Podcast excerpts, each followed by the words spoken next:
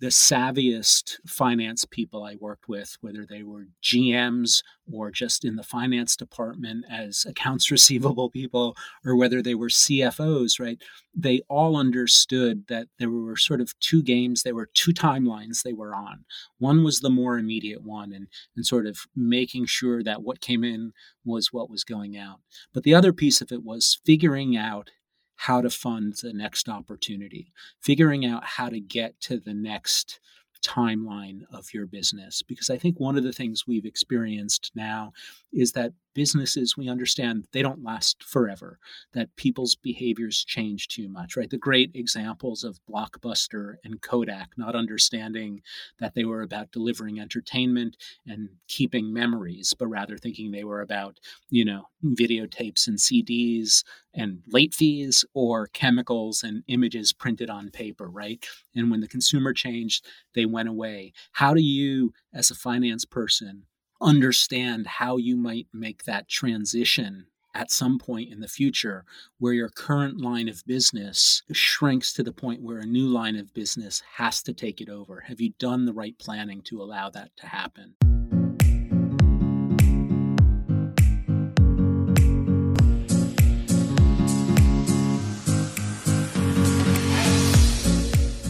Hey, this is Danny, and welcome to the Spend Culture Stories podcast.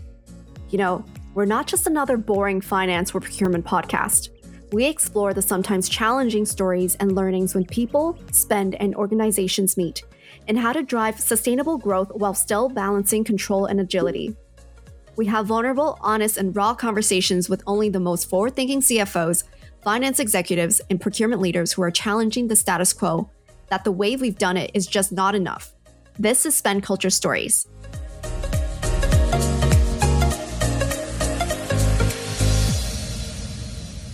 Hi, everybody. Welcome to another episode of Spend Culture Stories. This is Danny, and today we have a really special guest for you.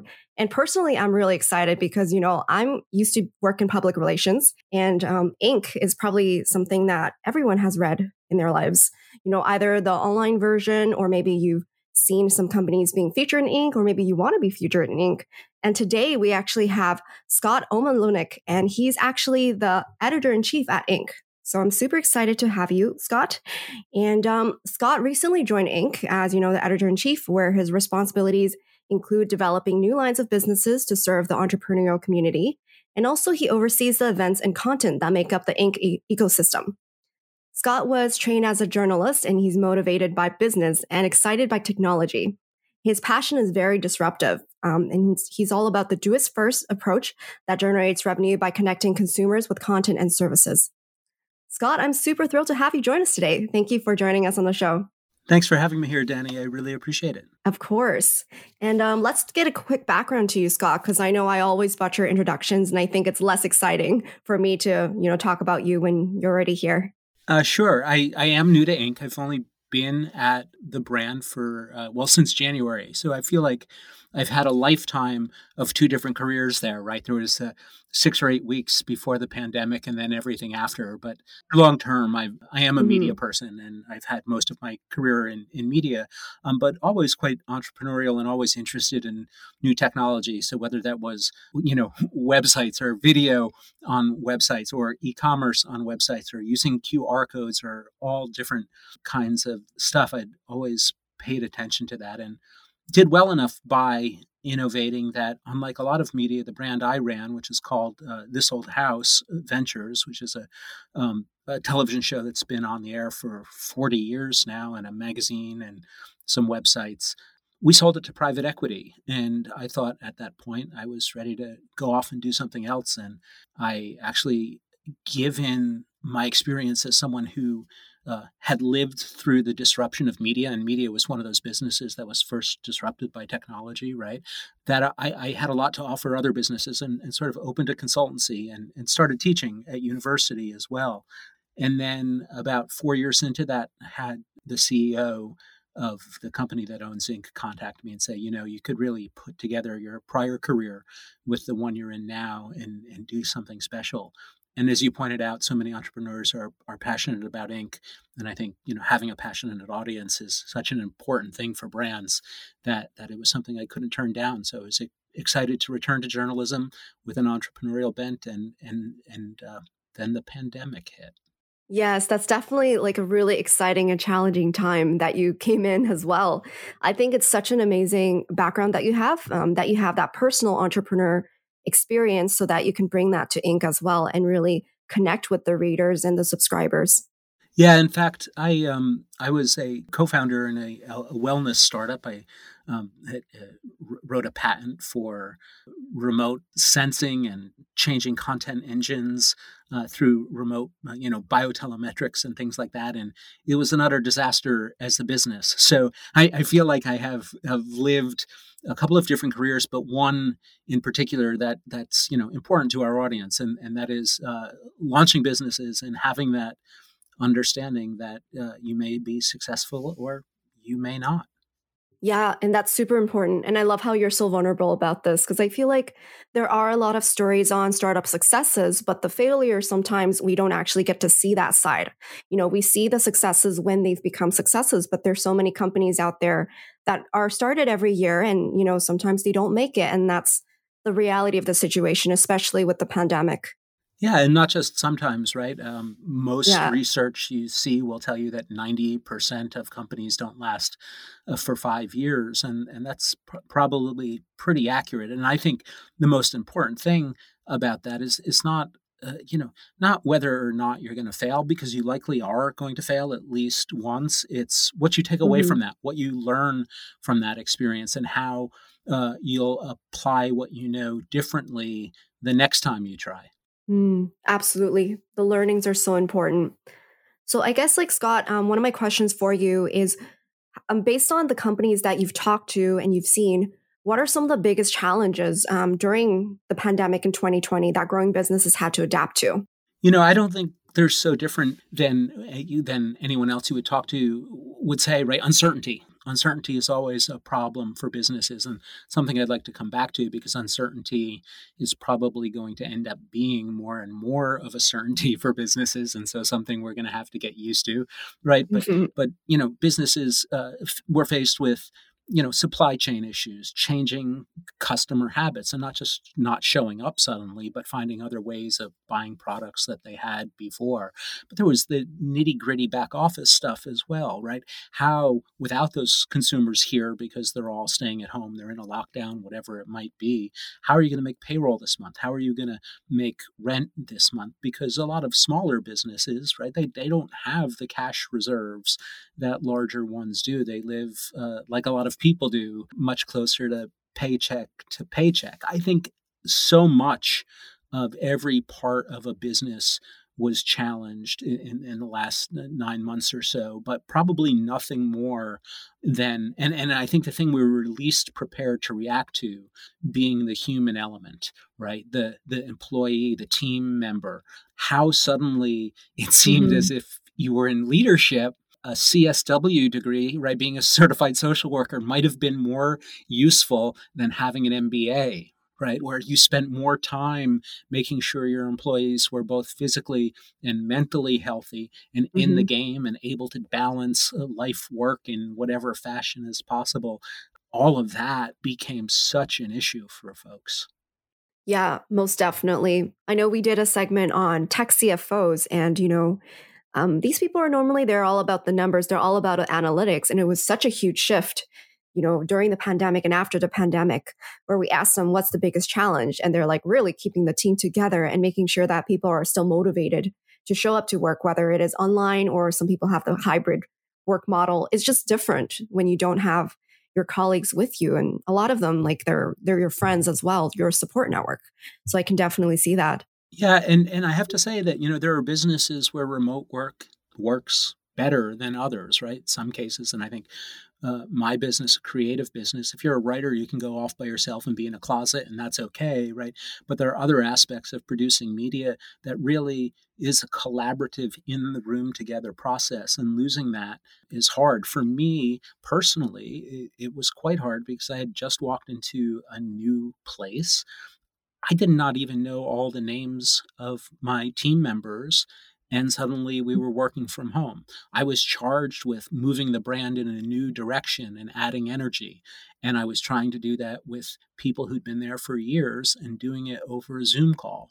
That's all really hard. I'm not saying I had it any worse than anyone else, but when you're faced with those challenges and you've not had the experience of dealing with them before, they, they become real issues and sort of existential issues. Yeah, most definitely. I can't imagine being onboarded, you know, during the remote times. And then suddenly when the pandemic hit, it's like, oh, well, now you're going to have to deal with such a big, um, I guess, change and a shift within the organization when you've never met anybody. That's such a big challenge you know i'm i'm actually afraid that when we go back to the office there are going to be people who come up to me and say hello and because of their camera lens and only seeing them you know in in in, in um, face front view i'm not going to recognize them in the flesh it's going to be strange yeah, that would actually be a pretty interesting issue to have, you know, meeting your colleagues in person and realizing, oh, is that actually you or not? I thought you were much taller than you are. Oh my gosh. There's some people that haven't met me yet in person. They don't know I'm actually like five feet one. it's a secret. But yes, that's actually a really interesting insight. And you know, like I know you've had also a very impressive career as a creative strategist and mentor for the startup world. And um, in this time, I feel like, you know, you've mentioned the cash flow issues and you've mentioned being able to adapt within this economy. And I think like in order for startups to really survive through this, you got to have like a very successful, long lasting brand and also a really good team. And I know um, you have very great branding experience within your experience. So, um, in your opinion, how can a company build a successful, long lasting brand? What are the steps to that? You know, that's a it's a really interesting question and one that I, I'm not sure is going to the answers that I'll offer now will be as relevant after the pandemic as as before. But I think in general, and, and I would say this, you know, multiple times during this conversation, is that crises or crises tend to accelerate changes that are happening anyway, right? So a little bit of this is in the culture mm-hmm. already. Mm-hmm. And I think obviously as a, as a as a brand you need to provide something that's important to people. And and and often that thing is not actually what you're selling but how you're selling it right? So what your brand purpose really is not just your product. And that's important because we we see businesses accelerating through things like the Fortune 500 faster, right? Brands don't last like they used to. They come and they go. But regardless, I think there are some things we can do. Mm-hmm. And one of those is to be as the owner of a brand or the, the head of a brand, be transparent about who you are. People want to know who they're interacting with now, right? I think businesses need to have some form of social responsibility. That's different in my mind from what brand purpose is. Brand purpose is what you are as a business, and social responsibility are the causes that you are, think are important. And I think people increasingly, uh, regardless of their political affiliation, find social responsibility of some fashion uh, important. You know, you want to have uh, uh, communication with your consumer that's not transactional always right? So it can't always be especially because we're digitally communicating now more than ever it's it's not just don't just contact me when you want my money right? Like uh, let let me know you care about me when you don't. And there's some brands mm-hmm. that get this and do it very well others that do it less well. But but it's terrific to have and establish a relationship with the consumer that goes beyond just the transaction just when you're going to ask them for money. And, the other thing is just, you know, there are fundamentals uh, certainly about, and particularly with online commerce, about, you know, making sure that you uh, have the right pay collection software in place right? Right? I'm still sh- shocked by how many uh, websites make me input credit cards. Don't have apple pay don't have paypal don't have other functionality like that. But but, but most importantly be likable to the consumer right? Because because the the question I think it was Seth Godin, the pretty famous marketer, who once said like you know the the indicator of whether or not you really matter is if if you didn't show up tomorrow, if you were gone tomorrow, we all woke up and you weren't here, would you be missed? And I think that's a really important question, right? And we're going to miss the people or the brands we like, and we're going to like the brands that mm-hmm. treated us more than just uh, a revenue source better. Absolutely. That's such a great quote from Seth. I love his books as well. I think he's such a yeah. great leader in the space. But yeah, I think um, that really is the difference between um, what makes a great brand and what doesn't. That's a really good perspective to think about it. And I think we see a lot of these stories too um, within this pandemic where you see that, you know, customer might be struggling they might be struggling to pay their bills and then one brand responds in such an empathetic way and that really builds that trust like you mentioned that really builds that relationship between the consumer and the brand. That's right. I mean you know the, the fact is uh, brand loyalty is a mouse click away, right? Or, or a mouse click and it's gone, I should say. And so by doing things that sort of cement that loyalty, that make that one mouse click to someone else's product, someone else's SaaS product, to whatever it is, that much easier. You want to eliminate that, right? So so being empathetic to the consumer, understanding their issues and their concerns, not just with respect to the product, but with everything that's going on with them, just as we talked about managers need to do with the people who work from the front for them now. Will will build longer lasting relationships. And that means you'll have a longer lasting brand. Yeah, definitely. Really great insights there, Scott. So, a lot of the listeners on the show, they're also in the finance function in the organization. So, how do you think someone who is an accountant or a CFO in a company also help build the brand? Because I feel like mm, prior to the pandemic, they might be a little bit more disconnected from that aspect of an organization. But now mm-hmm. everything is interconnected, right? Everything is about being customer centric and yeah. people centric. So, how can people in finance also be able to, I guess, help the brand evolve? Yeah, and I and I would say, you know, it, it depends on how long you want your brand to be around, right? And if you want it to be around longer, we have to take the perspective that you know week to week or quarter to quarter is not as important as it used to be. And even if it is to you, you have to find ways to lessen its impact. And so, what I mean by that is, I think the savviest finance people I worked with, whether they were GMs or just in the finance department as accounts receivable people, or whether they were CFOs, right? They all understood that there were sort of two games, there were two timelines they were on. One was the more immediate one, and, and sort of making sure that what came in was what was going out.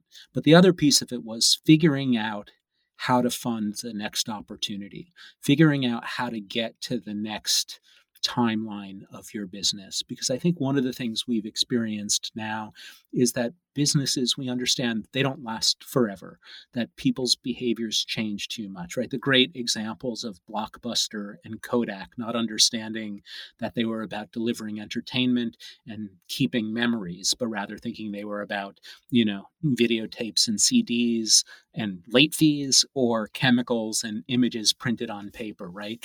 And when the consumer changed, they went away. How do you, as a finance person, understand how you might make that transition at some point in the future where your current line of business shrinks to the point where a new line of business has to take it over? Have you done the right planning to allow that to happen?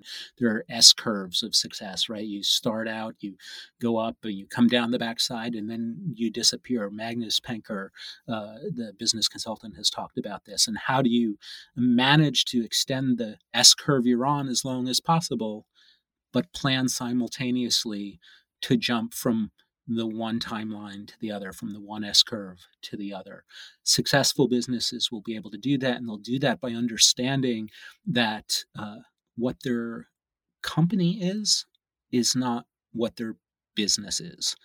And what I mean by that is this. I worked at what was at one time the world's largest publisher, Time Inc. And uh, oddly, I ran the only TV brand there. So I had a slightly different perspective. Whenever I would walk into my CEO with a new idea that was not about ink on paper, that was not about a print magazine, he would say, We don't know anything about TV. We're a magazine company. He didn't understand that he wasn't a magazine company. He was currently in the magazine business, but his company was about information and entertainment, right? So whether it was time and fortune and people and this old house or or mm. in style. It was it was really about delivering information and entertainment. And the consumer ultimately didn't care where that came from. And in fact, at one point, preferred to get it elsewhere. And so, this company that once was worth as much as uh, Uber, for example, at, at its market cap height, was suddenly sold off for a small percentage of that, right? Because it didn't understand, much like Blockbuster, much like Kodak, that the, the company and the business are two different things. So, how can you as a company understand your DNA and then slip from one business or step from one timeline, one S curve to another in a planned, intelligent way? Mm, such great insights there. Like I think that's such an important thought to have as a business owner or even as an employee of the company. You know, what is it that we stand for versus what is it that I guess the space that we're in, like what we're selling. That's such an important distinction. Yeah, and it and it and it's a profound one, and it, and it's actually kind of exciting because when you realize that, you realize that you know the relationship you have with the consumer is about providing them something that's really important to them at this moment. And at the next moment, that might change. But because you have that relationship and an understanding that the vehicle might change. We might go from, you know, print to iPad to phone or what have you. We might stream instead of uh, look at static pictures, whatever it is, you know, like that's going to change, but you'll be prepared to make that change as well. And what you're doing then is you're you're you're you're not only allowing for the survival of your company, but also you know the paychecks of everyone who works with you. You're extending their employability by thinking this way. And and people tend right uh, not to to sort of just be the same creature they've always been. They like change too. Giving your teams these new challenges is a terrific opportunity. Let them think about where you're moving next. Absolutely having like a north star and sometimes like the inputs change a little bit. And i think you know like what we're saying before with every crisis there's also opportunities for innovation and opportunity terrific amounts, right? So, you know, for some mm-hmm. businesses, mm-hmm. that's going to be migrating to cloud. It's going to be uh, reducing, uh, say, a physical footprint. It's going to be flexibility in the workplace. It's going to be allowing their teams to have flexible hours, even. We have a company that we follow as part of the Inc. 5000 called Globalization Partners, which used to help set up help companies set up foreign workers, right? So people who needed visas and all of all of that stuff, they they helped that. Now, uh, and that that was a valuable skill. Now that everyone was is working remotely, suddenly globalization partners realizes we don't just have to help you get someone from Southeast Asia to North America and and get you set up with the appropriate paperwork, you can stay in Southeast Asia and still work for this company. And so that's their pivot during the, this crisis. And they've seen enormous growth because of that, a whole new market because of that, right? And that is something that entrepreneurs, I think, are really, really terrific at is, is having uh, the savviness and the scrappiness and the ability to see the pivot and see where the opportunity is. So I think entrepreneurs actually have a lot of skills to succeed in in this uh, pandemic or whatever comes after it. Yeah, really great insights there, Scott. And just wondering, since you know, I'm sure you've talked to a lot of small business owners and entrepreneurs during this time. Are there any exciting startups that have popped up in the space that you've talked to, um, whether they're you know innovating in the space or taking the crisis as an opportunity? You know, I think we've seen a lot of people um, do remarkable things in, in, in the last ten months um, and inspiring things. We've seen uh, companies that manufactured liquor turn to manufacture hand sanitizer. We've seen small shops that did 3D printing suddenly making, you know, personal protective equipment. And they've done it without regard for their own profits necessarily, at least immediately. They've risen to a crisis. We've seen other brands that were quite successful. Part of the Inc. 5000, one that comes to mind is the Constellation Agency, which sold a kind of advertising for, for uh, automotive dealers. Uh, when people stopped buying cars, it seemed like it would be a problem for them, right? Like, what are we going to do? Um, they realized that, well, uh, people have stopped buying cars, but but our digital advertising can be used for all the other things that our people are buying now online and, and, and so let's let's pivot there we'll, we'll not we'll not leave the automobile but we now have this new market so we see companies like that doing remarkable things and such was to me uh, the change in companies with respect to their clients with respect to their consumers, with respect to their communities, that we actually have, have launched a, a, a new a new awards or new recognition program called uh, Best in Business, and it's crowned by the Company of the Year, and that's uh, just coming out now. And and and the metric there is unlike the Inc. 5000, which recognizes growth companies, companies that make the most growth over last year. This isn't interested in the P&L at all. This is about what are you doing to make an impact and a lasting impact? That's not always about money. It's not always about scale. There are other things you can be doing. And so many companies are doing this now, and it's so inspiring. And it's especially inspiring at a time when we've seen the government sort of stumble and not take care of, of folks in the way it used to. And now suddenly companies are doing that. And that's quite exciting. Mm-hmm, definitely. You kind of see that camaraderie come up where, you know, all companies are struggling in some way, but they're really supporting each other in the community. And I think that's such a beautiful thing. Yeah, I think this is another thing that we'll see going into the future is that, you know, much, much like uh, at various points in my career, I understood that the traditional competition was not my competition, right? Like when you work in the attention economy and say, I, I, I worked at a television show, you know, another television show isn't necessarily my competition. It's what else someone is watching or doing with their phone or their iPad. That's the competition, right? So, so I think suddenly we're going to see lots more partnerships where you wouldn't have seen them before, lots more collaboration where you wouldn't have seen them before, and we're going to understand it's about sort of larger opportunities, um, not just winning for today.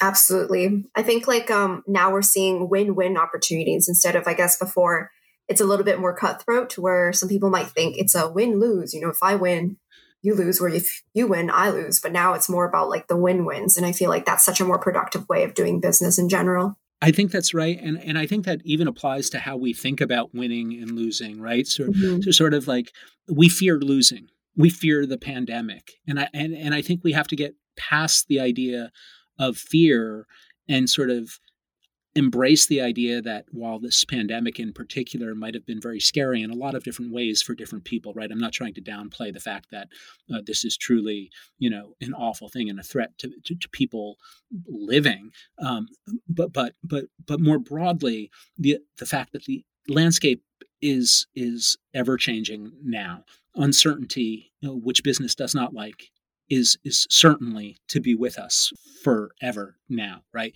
And so we have a choice as to how we react to that fear and how we react to that uh, uncertainty. And we can uh, decide that our organizations are going to be flexible in the face of that uncertainty. And if, and if they are well you know that's going to be to our benefit if the things we feared we can look at now with well uh, we could fear that and buckle down and just sort of ride this down to the end well, the bottom of the S curve, right?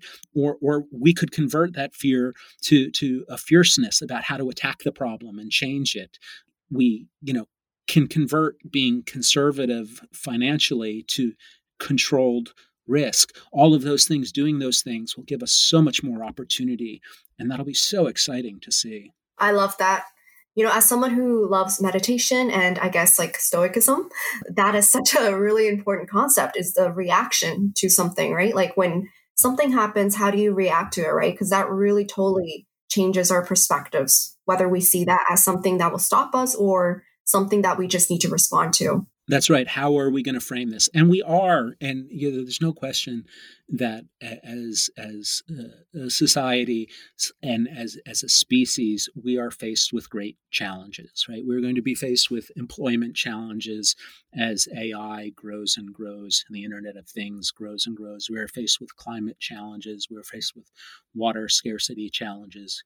We could sort of just you know throw up our hands and and fall down to the ground, or we can think about how uh, we will solve these problems. And, and I think doing that, how we intelligently attack those rather than just respond to them in fear will make a difference. We're in a really important moment in history. The pandemic has accelerated a lot of these ideas, but they were coming anyway, right? And how we respond, how we frame the problems we have will make all the difference in the world.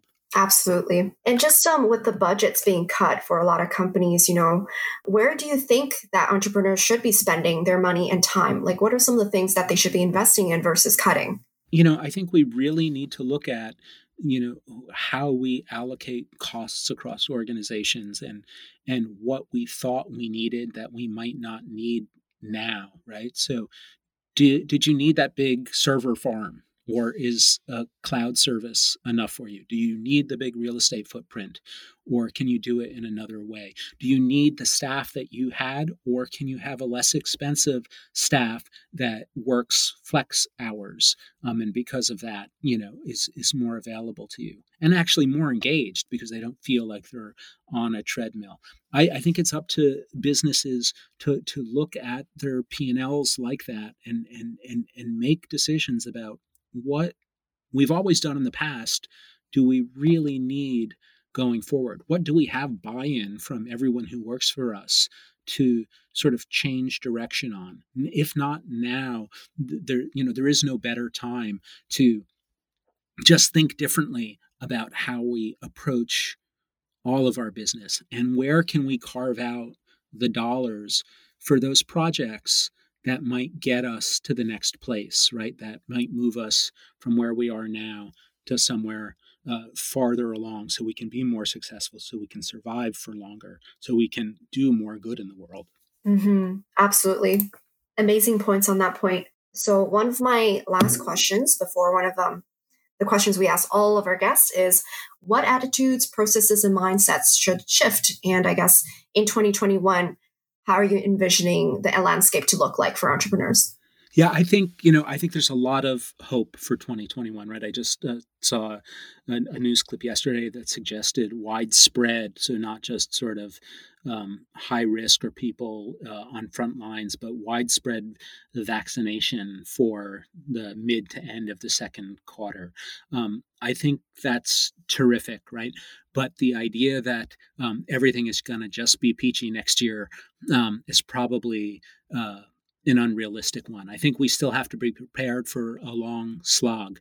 I think we have to be prepared for changing business in all different ways. And so that uh, meditation mindset that you talked about, the reframing of, of the problem, uh, needs to stay with us. Business as usual would be unusual, right? We need to continue with being flexible into the coming year. And in doing that, I think we'll see how much more opportunity uh, we have. And that's true on hiring, it's true on how we deal with our clients, it's true on how we market ourselves, it's true on where we source things from and how our supply chain is structured. All of those things have to be open to examination and understood to be temporary and what's best now and with changing landscape into the future might change too. Absolutely. Yeah, definitely. With the um, whole vaccination, hopefully things get a little bit better. And as you mentioned, yeah, I don't think it's going to be like the same before, but at least hopefully it's going to be, you know, a little easier for a lot of the people. Yeah, you know, and there's there's the flip side of this too, right? I was talking to the Inc. data scientist um, we have who who was tracking a lot of pent up consumer demand, right? And looking at how after the uh, influenza pandemic of, of 1918, 1919, suddenly saw an explosion of consumerism, saw an explosion of social tradi- traditions being upended, who saw people being optimistic and excited to be out and about and spending and partying and having a great time. It led to the Roaring Twenties, right? Um, now, the, the the bad side of the Roaring Twenties is is that it led to the Depression. Hopefully, we have tools in place now, financial instruments that will avoid that. But but I do think you know there there is among a lot of hard work still to do and uh, a still difficult journey there's going to be a lot of excitement and a lot of smiling people and a lot a lot a lot of pent up consumer demand and and a lot of pent up money that's been saved by consumers to be spent if not in the first and second quarter, ultimately on the back half of 2021 and into into the future. Yeah, definitely. And even with travel too, I know a lot of people are itching to get out. It is uh, number one on my list of things to do as soon as I can. Same here. Well, this was really awesome um, to talk to you, Scott, about all of this. And this is my last question for you, and it's more of a personal one. We love asking all of our wonderful guests this question. If you would have a do over in your career, what would you do differently? I would. I, I wish I, I, need more than one do over, but but but I would say um, I would say I think uh, something that relates to everything we've talked about today is is that I would not have stayed at organizations that didn't see their brand purpose clearly, that didn't understand the difference between the company and the business. They didn't see that there were timelines of success and you needed to move from one to the other. I would tell everyone that, like, go to the place that sees a future that's different from what this moment is right now, uh, because this moment will be different in the future. Doesn't matter if a leadership team uh, thinks it will be or not, it will be. And so, better to work at the place that is embracing that change than resistant to it because the ones that are resistant to it aren't going to be around. And in the time between now and the time they're not around, aren't going to be as fun to work at. Mm-hmm. Definitely. And I think in this time, there is a lot of fear around, you know, changing roles or companies because, you know, you want to make sure you still have income coming in. You want to make sure you have like a purpose, right? So I feel like that's a really important question to ask yourself. Is the company that you're working for still I guess it still has a purpose and also whether you connect to that purpose. So I feel like that's a really good tip for a lot of the people. That's right. I, you know, just like companies have uh, brand purposes, I think we have our own purposes, and I think you can track, you know, your own career if you've been around long enough and see all the commonalities between the jobs you've had. And you want to make sure that's still aligned too. So obviously, I'm not talking about doing something rash. All of this is about reducing risk, but taking advantage of change. That's that's what we do. Reduce the risk, but take advantage of the change. Love it. And that I think leads on to um, I guess a more personal question. I promise this is the last one. Um, since you're here, what are some exciting developments at Inc. that the listeners should know about? Yeah, I think our my right now, you know, we've redesigned our website, we've redesigned our magazine. We've just launched this this new program called Best in Business that I'm so excited about because it's the first time we've done it. Uh, it, it will take all different sized companies and let them compete against each other in their silos. So, advertising, food and bev, manufacturing, business products, wellness services, whatever it is, and recognize them for the impact they make, right? So, are they making a difference in in the world uh, with their clients, with their consumers, with the community.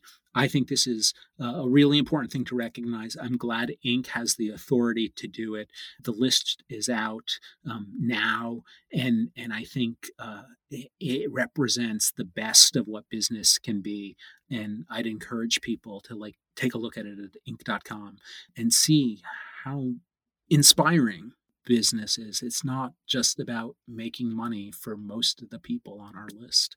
Yeah, absolutely. I love that. And by the way, I've visited the Inc. website recently and I really love the new facelift and how um, it's a lot more fresh and you're focusing on, you know, startups, growth, leading, innovation, you know, even the navigation. I think it's leading on to a really great direction. Thank you so much. Yes. And thank you so much, Scott, once again for joining us. And um, I hope you have a great rest of your week. And yeah, we will hopefully chat soon. Thanks, Danny. And for everyone who's listening here, please make sure to check out Scott's LinkedIn profile. I'll make sure to link that in the blog post below. And make sure to check out the new and improved inc.com. And I'll also link some other resources for you. Until then, I will see you guys in the next episode. Bye now.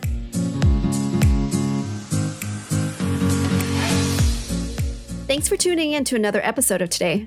If you like this podcast, please make sure to subscribe so you don't miss another great guest. We'd also appreciate it if you give us a five star review on iTunes for the Apple listeners out there. This podcast is sponsored by Procurify, a spend management solution that is making managing business spend simple. I know there's still a lot of you that are using spreadsheets, credit cards, and expense forms, or a mix of the above. Perhaps you're still using a procurement module in your ERP that is clunky and outdated. Procurify helps you implement proactive controls so that purchases are tracked and approved by the right person before it hits accounts payable. Never have to worry about a surprise invoice ever again. There's a reason why over 400 customers around the world love us. Our award winning, easy to use system is loved by people everywhere. It's actually a purchasing system that your employees will actually want to use, believe it or not. Check us out at procurify.com. So that's www.procurify.com and mention the podcast for a sweet listener special on our packages.